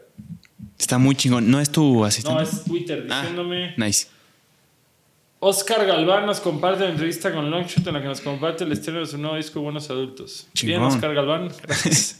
¿Estudiaste en la universidad, Gastón? Leyes. Yo me gradué de leyes. Derecho. ¿Acabaste? Derecho, Güey, hasta los 26 años litigué. No mames. Y empecé a trabajar en un despacho desde el primer día. Mi papá, descansa en paz, fue abogado hasta su último día. Ah. Y desde que entré a la licenciatura, eh, primero empecé pasanteando con él. Posteriormente me cambié de despacho. Terminé, pues no, no especializándome como que tuviera un posgrado, pero, pero dedicándome a la propiedad intelectual los últimos Ah, años. ok. En, en ese momento ya tenías intenciones musicales, ya Güey, estabas en haciendo mi último algo. trabajo con, con el licenciado Hugo Alday, hoy por hoy diputado en, en el municipio de Benito Juárez, Quintana Roo. Guau. Saludo a él. Este. Ah, esto en Cancún, claro. Sí, yo Tú soy- yo llegaste soy en el. Yo llegué 2016. 14, 14, llegué acá. Este, Todavía en el 2013 trabajando con el licenciado Hugo Alday. Eh, estaba muy cabrón porque, es más, en, en mi disco, en mi disco eh, les juro que sí llegó. Hay como skits después de cada canción eh, señalando a una persona que dejé plantada o que me está reclamando algo. Sí. Y hay uno que lo grabó mi tío, eh, pero un poquito dentro de la voz de que, que en el licenciado Hugo Alday siempre fue lo más cortés y respetuoso. La caricaturización de esa situación no le hace justicia de ninguna manera. pero, pero justamente, Gastón, ¿dónde están los documentos? No sé Sí, qué. sí. Y eso, eso no fue él, fue su secretaria diciéndome, ¿dónde están los documentos? Tienen que presentar. Y yo así en el DF, güey, después de haber tocado en el Gato Calavera un lunes. O sea, porque ese fue el año que empecé, 2013 fue el primer año que empecé a, a venir al centro del país a, a hacer pequeñas presentaciones. Ok. Y, y muchas veces era como, licenciado, ¿puedo faltar el viernes? Es que tengo que ir a tocar a Puebla. Sí, sí, sí, vete, no hay problema. Y pues ya llegaba el lunes en la tarde, entonces no iba el lunes y de pronto la secretaria o el otro licenciado, güey, ¿dónde está esta carpeta? No sé qué. ah". Y yo, fuck. y, y estuvo chingón porque justamente eso fue algo que me empujó un poquito a, a independizarme. Ujú. Pues, güey, un registro de marca en ese entonces, no sé ahorita cuánto lo cobran los abogados, pero en ese entonces lo cobrabas en 8 mil pesos y punto que te gastabas 3 mil 500 en el trámite y los otros. Y el remanente, güey, los otros 4 mil 500 eran su Ingreso. utilidad, güey. Ujú. Entonces, como que dije, güey, con meterme tres registros de marca al mes, puedo vivir de puta madre y no estoy quedando mal el lunes en ninguna oficina. Y, y empecé a hacer eso, empecé a hacer registros de marca el resto del 2013 y me acuerdo que me regresé a vivir con mi mamá un rato en lo que, en lo que como que empecé a ver qué iba a pasar con esto. Y en el 2014 fue que dije, ¿saben qué? Váyanse a la... Es más, ni siquiera regresé a vivir con mi mamá por eso. Regresé a vivir con mi mamá porque nos- mi prima y yo nos habíamos ido a vivir a un departamento que estaba por el estado del Atlante. Y, y de pronto nos llegó una cuenta de luz, güey, por algo así como 9 mil pesos. Y fue como, güey, ¿qué pedo, güey? Ni estamos en el puto departamento. Y en efecto, era un edificio viejísimo que tenía un chingo de, Ah, de fugas o fugas así. de electricidad. Y el güey dijo, pues yo no te voy a pagar eso. Si te quieres ir, vete, pero tienes que dejar eso liquidado. Y fue como decir, güey, pues a la verga, pago esto y me salgo, güey. O sea, esto va a ser un problema recurrente. Sí. Eh, porque sí, llegaron altas, güey. Dices, bueno, Cancún es una ciudad que tienes el aire acondicionado prendido todo el día. No es tan barata la electricidad. Las, las rentas son mucho más baratas que en Ciudad de México, pero pues Los con servicios el tema no. de electricidad se compensa un poco. Ok. Pero no mames, no de 9 mil baros, güey. Ni que tuviera una carnicería, güey, con refris, las, con hieleras 24 y horas. refrigeradores de pasillo 24 horas. Este, pero sí, justo. Entonces, con un cuarto frío, este. Entonces me acuerdo que de ahí pasó esto y como que concordó con que yo empecé a salir a tocar. Me regresé a casa de mi mamá como seis meses y fue en enero que dije, chingas, madre de todos, me voy a probar suerte al DF. Al fin y al cabo voy a intentarlo un año y a ver qué pasa. Y ese año ya es como el noveno. Ese año ya se hizo nueve. A intentarlo. A intentarlo, güey. O sea... Pero ya tenías algo que dijeras tú, güey, aquí hay algo, sí la puedo. o Mira, sea, güey, la neta, la neta, la neta, fui a- me acuerdo que ese año toqué en, en Puebla, en Guadalajara y en DF. Ujú. Y me iban a ver 30 personas, güey. O sea, Claro. tampoco era un pedo que dijeras, no mames, lo fueron a ver 200, pero no, güey, me fueron a ver 30 personas. ¿De Pero- dónde? ¿De dónde? Perdón. En Puebla, en DF y en Guadalajara. No, pero esas 30, ¿cómo las convocaste? ¿Ya por tu música? MySpace, Ah, MySpace o principios de Facebook o algo O sea, así, sí te iban a ver a ti. Sí, sí, Ya. sí. Y de que compraron la playera y Ah, de que chingón. se sabían y me pedían, toca esta. Ah, huevo. Tal vez me estaban albureando ahora que lo pienso. ¿no? Este, toca fresa o toca Bad Religion, no sé. Ah, Y nice. fue como, ah, órale, cámara, órale, les gusta. güey. Y wow, me llevé dos mil pesos de esta tocada. Y fue ahí la matemática. Así ese meme, güey, de las ecuaciones. Sí, sí. Era decir, güey, si hago seis shows y gano. Si logro llevarme dos mil pesos libres haciendo seis shows al mes, son 12 mil pesos, güey. Eso, con eso vivo, güey, a la verga, güey. Y, y si aparte vendo playeras, ahí hay un ingreso. Y entonces de pronto era como, yo hago las canciones y al mismo tiempo yo me cierro las fechas. Y al mismo tiempo soy mi community manager y mi manager y mi booker y mi, y mi vendedor de merch. Y llegaba al show y me ponía en la mesa de merch a vender playeras. No, ¿tú? Yo. Y Wow. llegaba, güey, mi primer gira fue con un iPod, no tenía DJ. Era yo y un iPod por todo el país, güey. No mames. O sea, toca tal canción. Ok. Y sonaba. güey. Y era No voy a vender merch. Me tomo la foto mientras vendo merch. Termino de vender merch. Me subo a tocar. Termino de tocar. Me seco el sudor. Me regreso y vuelvo a montar la merch. Y estoy ahí hasta que ya no haya gente que quiera comprar cosas. Y así, el primer show, el primer año, güey, 2014, sin que nadie supiera ni siquiera pronunciar el puto nombre, hice 68 fechas, güey. Por todo el país, Ah, de Quintana Roo a Baja California. si no me Ya que estabas aquí en CDMX, que Sí, te exacto, veniste el año. Y esos sí eran tours desgastantes, güey. Esos tours sí eran una putiza. No, y precarios, me ahorita, imagino, güey, ahorita obviamente ya tengo un equipo grande, güey. Ya tenemos una persona que se encarga del merchandise, una persona que se encarga, güey, de correr las fechas, una persona que se encarga de la parte administrativa y, está chingón, güey. Está chingón. Ya pudimos estirar los brazos, güey. ¿Qué Eso tan bello, precarios, qué tan precarios eran los viajes de- en ese momento de tour? Autobús, a todos lados en autobús, güey. O sea, Sí. yo me aventaba rutas de autobús de 20 horas, güey. O sea, para llegar a tocar para 30 güeyes, la neta. Y, y chingón, güey, chingón. Porque hasta eso siempre me ofrecía y me iba en omnibus, güey. Porque decía, voy a ver Pacific Rim. Creo que, creo que en el 2015, güey, vi Pacific Rim 32 veces, güey. Porque era la mejor película de... ¿En el ómnibus? En el omnibus tenían Pacific Rim. Pero todas las escenas de madrazos estaban censuradas. Entonces de pronto aparecía un pinche Jagger contra un Kaiju y ¡pum! Cortados, tres cortes mal hechos, güey. Ah, tirado el güero este de, de la serie de motos. ¿Cómo se llama? Sons of Anarchy. No mames, ¿estaban censurados? Sí, güey. Pues la locura, violencia, no mames, van niños en el bus, no puedes poner vergazos. Ay, pero no sabía, güey. Ah, pues se ve que no andas 20 horas en autobús, mi cara. No, 20 definitivamente no. Nice, güey. 68 hiciste ese primer año. Sí, güey. ¿Qué eso- eso cuánto sería a- a la semana? Me eh, Eso es, creo que así lo voy a entender mucho mejor. No, pero, pero también era. ¿Cinco, güey? Pues 68, ajá, entre, ¿Cinco a la entre semana? 12, no está tan. No es cierto. No, 5 al mes, güey. sí, sí, sí. Cinco al mes. Uno al día. Pues. Qué idiota, un- ¿no? ¿Qué estoy haciendo, güey? Padrino, tus matemáticas, güey, están mal, pésimas, güey.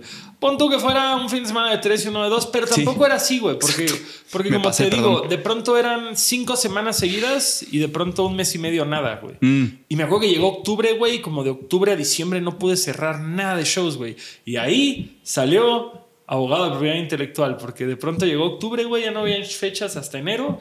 Y fue como, ¿de qué verga voy a vivir estos tres meses que sobran, güey? Y me puse a escribirle a todas las bandas de todos los flyers de ese año. ¿Qué pedo, carnal? ¿Ya registraste tu disco? ¿Qué pedo, carnal? ¿Ya registraste tu nombre? ¿Qué pedo, carnal? Y, y en diciembre salió Kichink, que fue mi mina de oro. En Kichink era esta página donde podías vender merchandise y- Ok. y, ellos gestionaban toda la operación. Ok. Y vendí como 15 mil pesos el primer mes y fue como, a la verga, acabo de ganar más de vender playeras, güey, que de, de tocar, güey. Ah, suma. Pero eran playeras tuyas, merch, merch. No eran Pero como te va, diseños. pero ahí te va. Kiching se fue a la verga en el 2018 No. y se fueron a la bancarrota y me quedaron a ver 250 mil pesos. A ese No grado, hijos de su putísima madre, güey. Si estás viendo esto, Kiching, me debes dinero, bastardo. No ma- En este punto eh, de la historia ya te diste cuenta de que había, o sea, que podías vivir de eso. Pues fue el godinismo, güey. Yo se lo agradezco al godinismo. Este, porque fue el tema de decir, como, a ver, güey, este va a ser mi trabajo.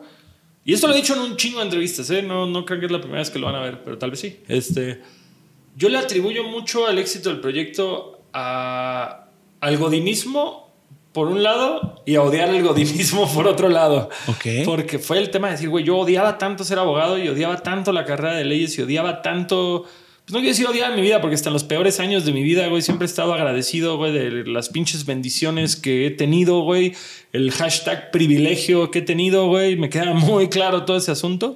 Pero, pero al final del día no me gustaba mi vida, no me gustaba mi trabajo, no me gustaba... Mm, todo el mundo sabe que en México nadie trabaja ocho horas, entonces las 10 o 11 horas que tuviera que dedicarle a eso y nada más tener una o dos horas al día para hacer lo que a mí me gustaba, llegar todo pinche cansado, pues, pues sí es este feo, güey, la neta. Este es bien frustrante y, y toma mucha mucha disciplina, güey, toma mucho mucho deseo, güey lo que te digo, el odio es un gran motor, güey. El odio y la frustración y es, combustible puro, güey. Es el más pinche crudo de los combustibles, güey. Em, y justo, em, ¿dónde iba con todo esto? Fuck. Lo de las leyes. Sí, eh, claro, perdón, el godinismo. No, sí. Eh, me pasó que odiaba tanto eso que el hecho de dormir en pisos cantar para 30 güeyes, pasar una semana en el sofá de un amigo de MySpace, era mil veces más emocionante que tener una licenciatura y una carrera estructurada y el potencial de algún día ser un gran abogado. Jamás fue mi motor ese pedo. ¿Y, por qué lo seguías haciendo, güey? Pues por costumbre, miedo, güey, miedo y costumbre. La neta es que... Eh, Pues de entrada, güey, era una época muy distinta ahorita, güey. O sea, en ese entonces todavía estaba el, terror de la disquera, güey, de decir, si no estoy en una disquera, no puedo salir adelante. El rap como género musical todavía no estaba establecido como la pinche industria de millones de reproducciones que es ahorita. Yo se lo digo a mucha gente, o sea, iban raperos a tocar a Cancún y se llevaban dos mil pesos por show fue justo mi caso. Y era el. Bueno, y esos güeyes ya tienen un chingo de seguidores. Yo soy un donadie con un nombre sin vocales. O sea, que vive en el culo del país. O sea, ponte a pensar que para mí llegar a Ciudad de México ya era el honorario de un show. O sea, pagar los vuelos ya era. Si me iba bien esa noche, la primera noche se pagaba el vuelo y todavía tenías que gestionar las demás cosas. Entonces tampoco era tan sencillo. Y, y teniendo un trabajo y teniendo todo esto, pues es lo que te digo. O sea, yo yo me acuerdo en algún momento que nos fuimos de gira con unos amigos que se llaman Chingazo de Kung Fu, que los tres tenían chambas de oficina llegando el lunes. Yo decía, estos güeyes, estos güeyes sí aman la música.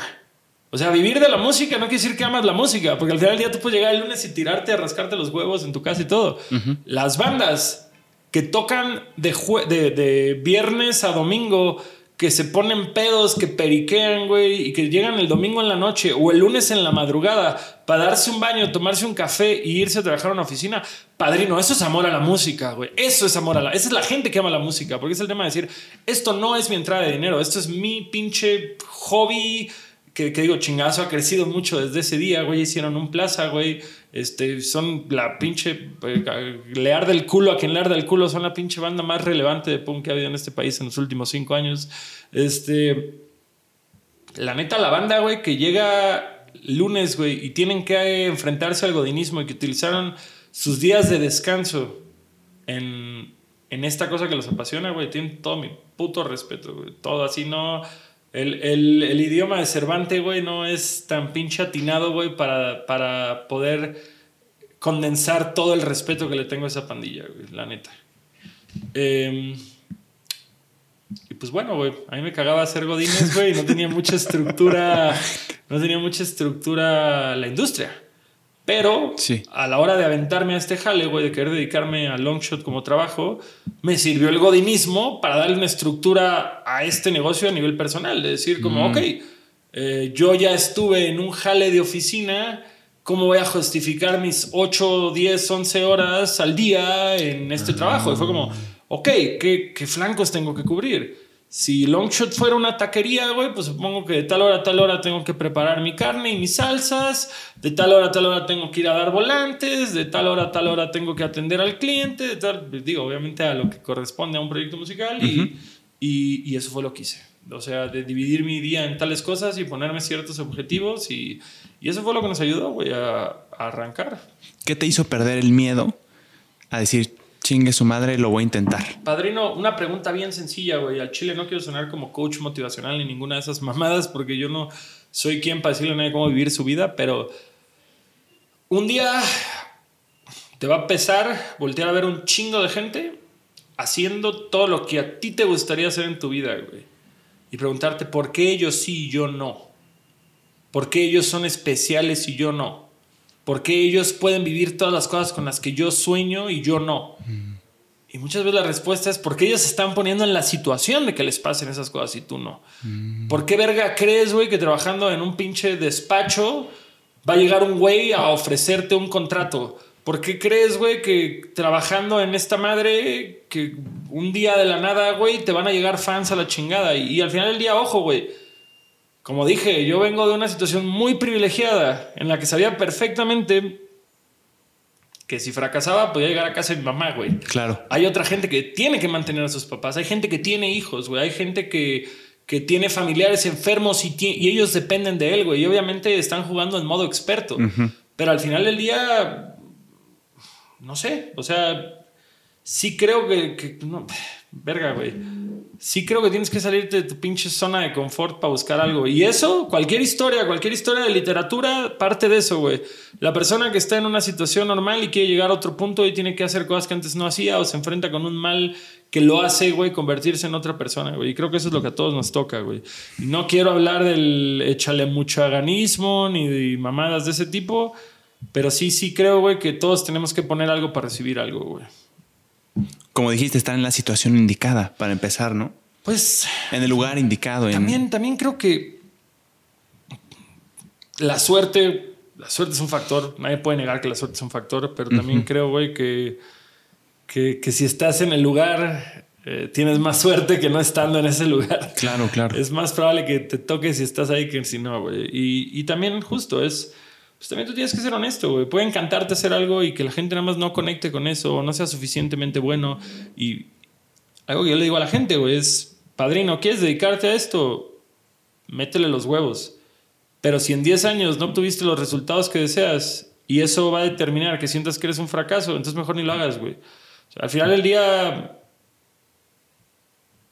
conozco un chingo de raza que jamás pudo vivir de la música y probablemente nunca lo haga pero sigue amando el volar y tocar para 50 cabrones, 30 cabrones y, al final del día, si eso es lo que lo apasiona, güey, qué verga, güey. Es banda que a los 40 años, 50 años, tal vez van a seguir teniendo su trabajo de oficina o su trabajo en una bodega o su trabajo obrero y no lo van a ver jamás como un desperdicio. Creo que, güey, y eso fue un, cubetazo de agua fría. El, la gran mayoría de las bandas que yo crecí escuchando de punk, todos tienen chambas de 9 a 5 de lunes a viernes. Es una industria construida en gente que trabaja, mm. pero que le tiene demasiado pinche amor a la música, güey. Como te digo, güey, eso no te hace inferior a un cabrón que se dedica a vivir a la música de tiempo completo. Al final del día, güey, tienes todavía más respeto. Más mérito. Exactamente, güey. Y la neta, algo que yo sí te puedo decir a título personal es, tal vez no puedas vivir de la música, tal vez no puedas vivir del arte, pero te apuesto, güey, a que si vas y te pones en una situación de vivir en ese cosmos, Tal vez encuentres un trabajo que te estimule más que tu trabajo que odias, güey, que no tiene nada que ver con el mundo en el que quieres existir. Tal vez no vas a ser músico, pero tal vez vas a ser manager, o tal vez vas a ser mm. eh, eh, un medio de música, o tal vez vas a ser roadie, o tal vez vas a ser booker, o tal vez vas a mm. trabajar en Ocesa, güey, y vas a estar rodeado de ese pedo, no sé, güey. Al final algo cercano al mundo. Algo cercano a, güey, maestro de música, whatever, güey. Te vas a trabajar para Fender, vas a trabajar para para algo en la industria que te va a permitir, güey, estar en contacto directo con lo que amas, güey. Y eso está chingón. Yo, yo ahorita sé, güey, yo ahorita sé que si Longshot se acaba, que si la gente deja de conectar con mi música, que si yo ya no quiero seguir de gira, he aprendido tantas cosas indirectamente en, en este cosmos que el día de mañana puedo ser manager, puedo ser booker, puedo ser abogado de entretenimiento, puedo eh, dedicarme al merchandise, puedo dedicarme a registrar nombres de bandas y estafar a los... no se crean pero podría si quisiera. No lo olviden nunca. Generaste un chingo de habilidades que aunque ya no quieras hacer lo que siempre has estado haciendo, te, te brindan un colchonazo, ¿no? Y que, y que además, güey, este, me siguen siendo mucho más atractivas que tener un trabajo en un juzgado de lo familiar, güey. Sí, litigando. Canción favorita de Longshot. Long shot. Ninguna que sea la verga ese güey. Tú como Gastón, güey. Es que, es que ahí te va, güey. Eh, hay muchas rolas que significan algo y entre más las cantas, de cierta forma más van perdiendo ese brillo, ¿sabes? Este, claro ejemplo, La Marcha de los Tristes es la canción... No, la verga, La Marcha de los Tristes es la excepción. Sobre Confundido. Sobre Confundido es una canción que me encanta, güey. Cuando la escribí dije, verga, güey, qué chingón, qué buenas frases me estoy inventando acá, güey. Aparte tiene como un ritmito de ska y unas trompetas. ¡Ah! Obviamente lo digo ahorita y le encuentro todo. No me gusta cómo suena acá, no me gusta cómo dije esto. Las trompetas deben tener más energía. El coro lo compliqué demasiado, debía haberlo simplificado. Ya. Ya le encontré 400 errores. Puedo, puedo divertirme mucho con esa canción en vivo. No tiene nada que ver una cosa con otra. Hay canciones nuevas, hay una canción que se llama Pronóstico, que no necesariamente es la canción más popular del disco nuevo, pero que nos gusta un chingo a todos y la cantamos y tiene un chingo de energía y un chingo de frases bien acá, me saco el pito, güey, soy más verga que ustedes, vamos a medirnos la no sé qué, a mí el único que me derrota soy yo mismo, y está bien verga, güey. Que dices, pues no es una canción popular, pero es una canción que nos mama, güey, que aparte tiene un espíritu chingón. eh, Creo que la Uniper también es, es, medio virgen esa canción. La hemos tocado tres veces en vivo y creo que nada más una nos ha salido bien. O sea, no se ha desgastado tanto. No se ha desgastado, todavía es el juguete nuevo, güey. Pero, okay. pero hay canciones como La Marcha de los Tristes que, que me llevan a un lugar, güey. Que me llevan a un lugar y que yo puedo entender por qué ha conectado tanto con la gente. Porque no pierde, porque ya la he cantado 50 veces y no termina de volverse insípida, ¿sabes? O sea, todavía me sabe muy cabrón cuando la toco. Todavía tiene frases que me hacen sentir cosas. Y dices como, wow, órale, güey. La gran mayoría de canciones, después de 50, 70 veces de tocarla, pues, pues te sigue gustando y cada tanto te sientas, porque, güey, a mí me cago oírme, güey. Cuando yo estoy en una firma, autógrafos o algo, pone una canción mía, me volteo y le digo, quita eso y pon a Sick Jacken. O sea, la neta, pon a los fabulosos Cadillacs. Este, okay. no me gusta oírme. Güey. Uh -huh. Paso demasiado tiempo en el sí. pinche estudio para querer oírme, güey. O sea, hay formas más satisfactorias de masturbarse, güey, que oír tu propia música. Claro. Entonces, eh, pues justamente es eso, güey. Hay, hay canciones que. Hay canciones que te gustan, porque sabes que son un altísimo momento en el show. Llaves, teléfono y cartera. Verga, no puedo estar más harto de esa pinche canción. Gran canción, por cierto. Muchas gracias, canal. Pero, pero sé que en el show va a explotar y la gente se va a volver loca y van a saltar todos y va a ser un cagadero. Y me encanta, güey. Me encanta eso. Mm. Eh, pero pues, yo estoy, hasta los huevos de esa rola, güey. Entonces, me acuerdo y, y, y, fíjate que justo, justo fue uno de esos momentos de de voltear al cielo, güey, y que saliera un puño con un rayo y una voz este, gruesa, no. Este de Dios, ¿acaso estoy destinado a cerrar todos los shows de mi carrera con llaves, teléfono y cartera? La marcha, la de, los marcha de los tristes. ¿Por qué crees que conectó tanto con la gente la marcha de los tristes? Porque todos nos sentimos inadecuados, porque mm. todos hemos pensado en momentos, güey, que no valemos verga y que solo llegamos a este mundo a estorbar, güey, porque, porque, por eso, porque todos nos sentimos feito por dentro. Yo, yo es algo que le digo a la gente, güey, o sea, wow.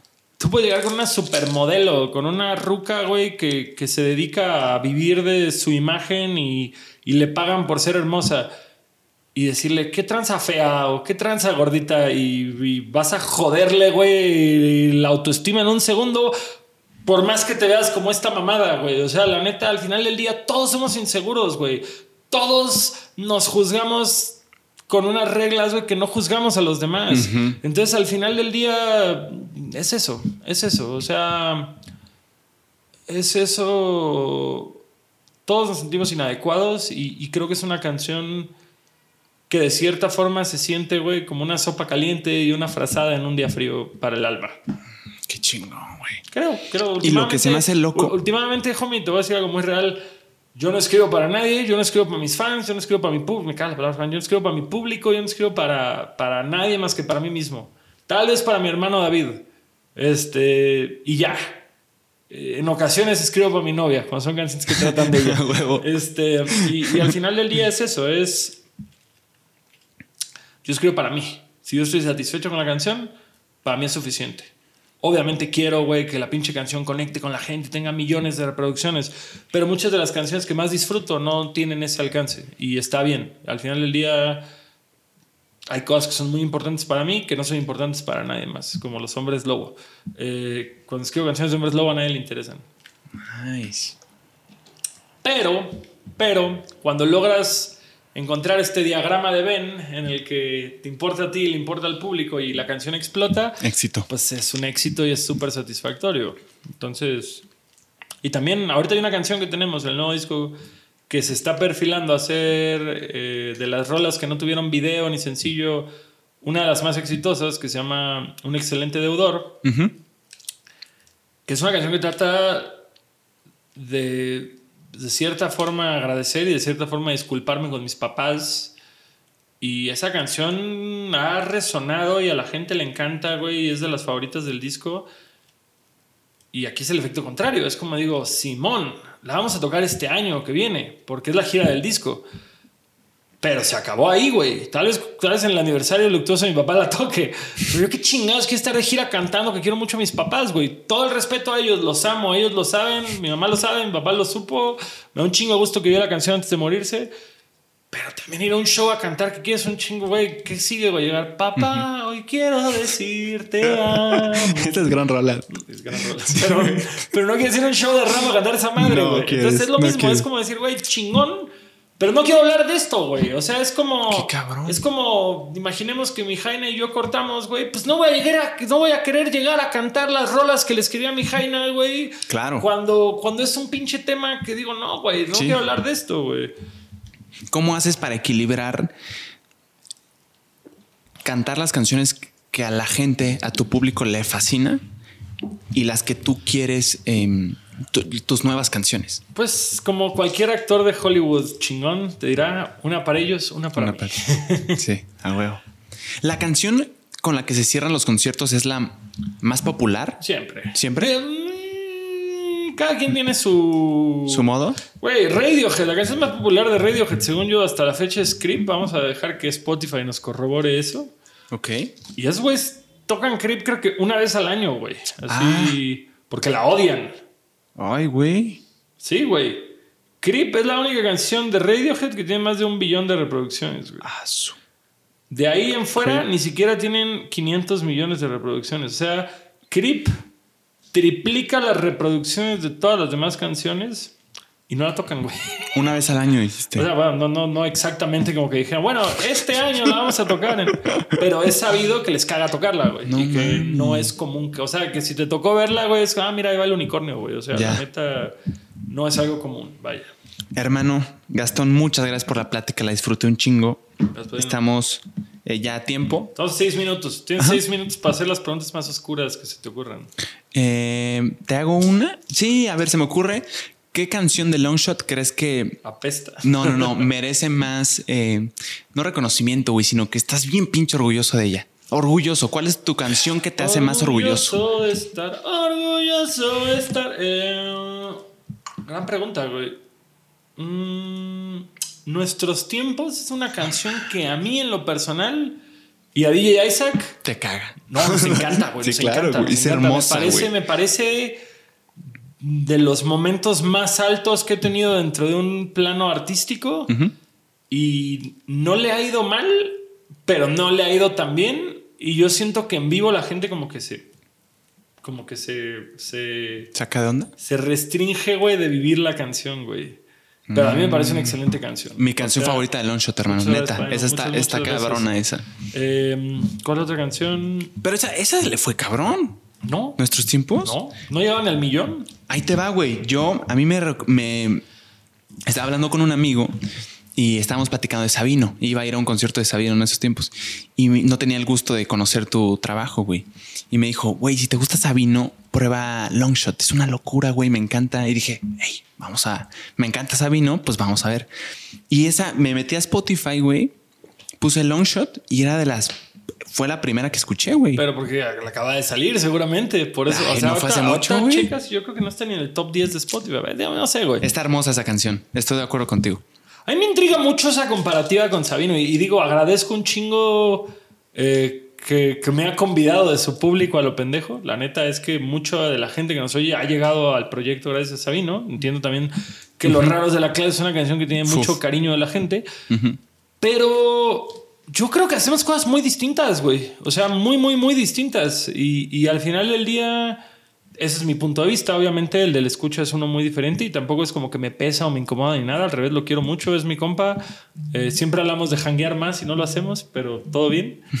Eh, pero es chistoso porque yo creo que, sobre todo de un par de años para acá, mis temáticas son muy melancólicas y muy tristes. Y creo que mi compadre es muy del amor. Romántico, sí. Exacto. No, y no me lo pintó, hermano, como es igual, güey. Me dijo, son bien diferentes, pero hay algo que siento que te. O sea, es como un. eh, estos algoritmos de, de redes sociales que te dicen, si te gusta, te puede interesar. Claro. Pues no es lo mismo, evidentemente, güey, pero pues Sí. te puede interesar. No, y, y digo, y al final del día no es como que me incomoda ni nada, al revés, todo el, todo el cariño a mi carnal y me mama verlo, güey, rompiéndola a los niveles que le está rompiendo. Sí. Algún día te contaré, güey, cuando yo le buqueé su primer gira y fue un fracaso rotundo. No, no, y como dices tú, hay gente que probablemente conoce a muchos artistas por ti, güey. Ah, O sea, que le digan, oye, eh, ¿a ti te gusta Long Shot? Yo he probado este artista, probablemente te gustaría. ¿Quiénes son tus raperos favoritos de México? Ay. La neta, no, no me considero tan conocedor. eh. ¿Te, te considerarías tú rapero? ¿Considerarías a Sabino rapero? Creo que sí, sí, al chile sí, güey. La neta es que yo creo que obviamente si es lo primero que hizo, va mucho más de la escuela de rap que, que- que fue la que a mí me empujó a querer escribir que era el rap de España de principio de los 2000 Pero sí creo que se ha ido inclinando al lado del pop, pero tampoco canta. O sea, es como, Mm, sí. como medio rap, medio spoken word, medio. Diría más que rapea que canta. También creo que se ha exigido menos dentro de la escala de rimas, pero, pero al final del día eso es lo que le funciona a él.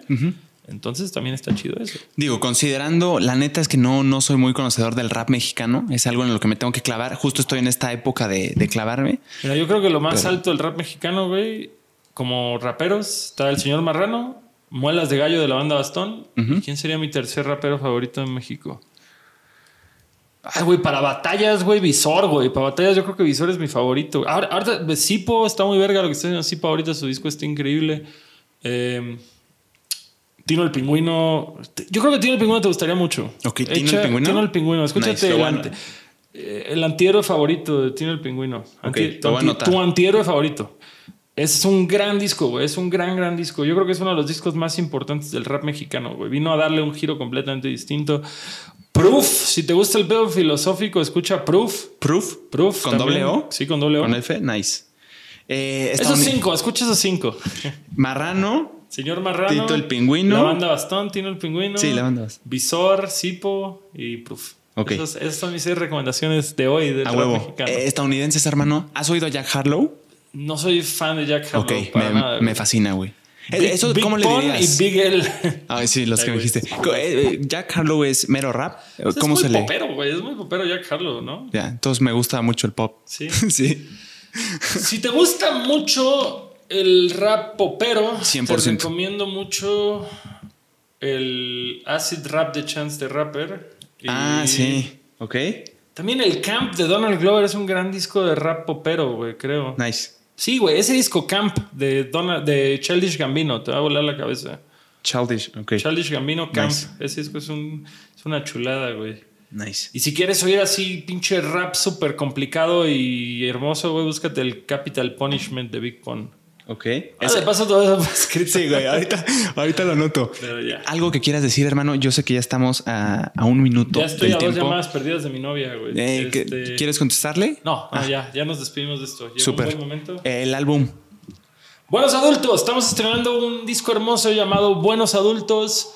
Eh, es hermoso y es bueno, y es de adultos. No, es un disco, es un disco para adultos tristes. Estoy súper orgulloso de ese disco. Lo vamos a estar tureando todo este 2023. Si la vida nos lo permite y no hay otra cepa mortal de COVID, ahí estaremos en su ciudad. Vamos a ir a todos pinches lados. Eh, fue un disco que tardamos casi cuatro años en hacer porque, bueno, como dos y medio, pero luego te digo COVID y papá muerto Sí, y todas esas cosas duras. Entonces, Querétaro ya casi soldado. Querétaro ya casi es soldado, así que si quieren ir a Querétaro es ahora el 16 de diciembre. Sí. ¿Cuándo sale esto? Eh, no sé, por ahí. Yo Esperemos que salga antes del 16 para que sea publicidad. A huevo. Muchas gracias, hermano. Neta. gracias. Que estés muy bien. Gracias por ser testigo de esta conversación. Bye. ¿Qué, mi amor?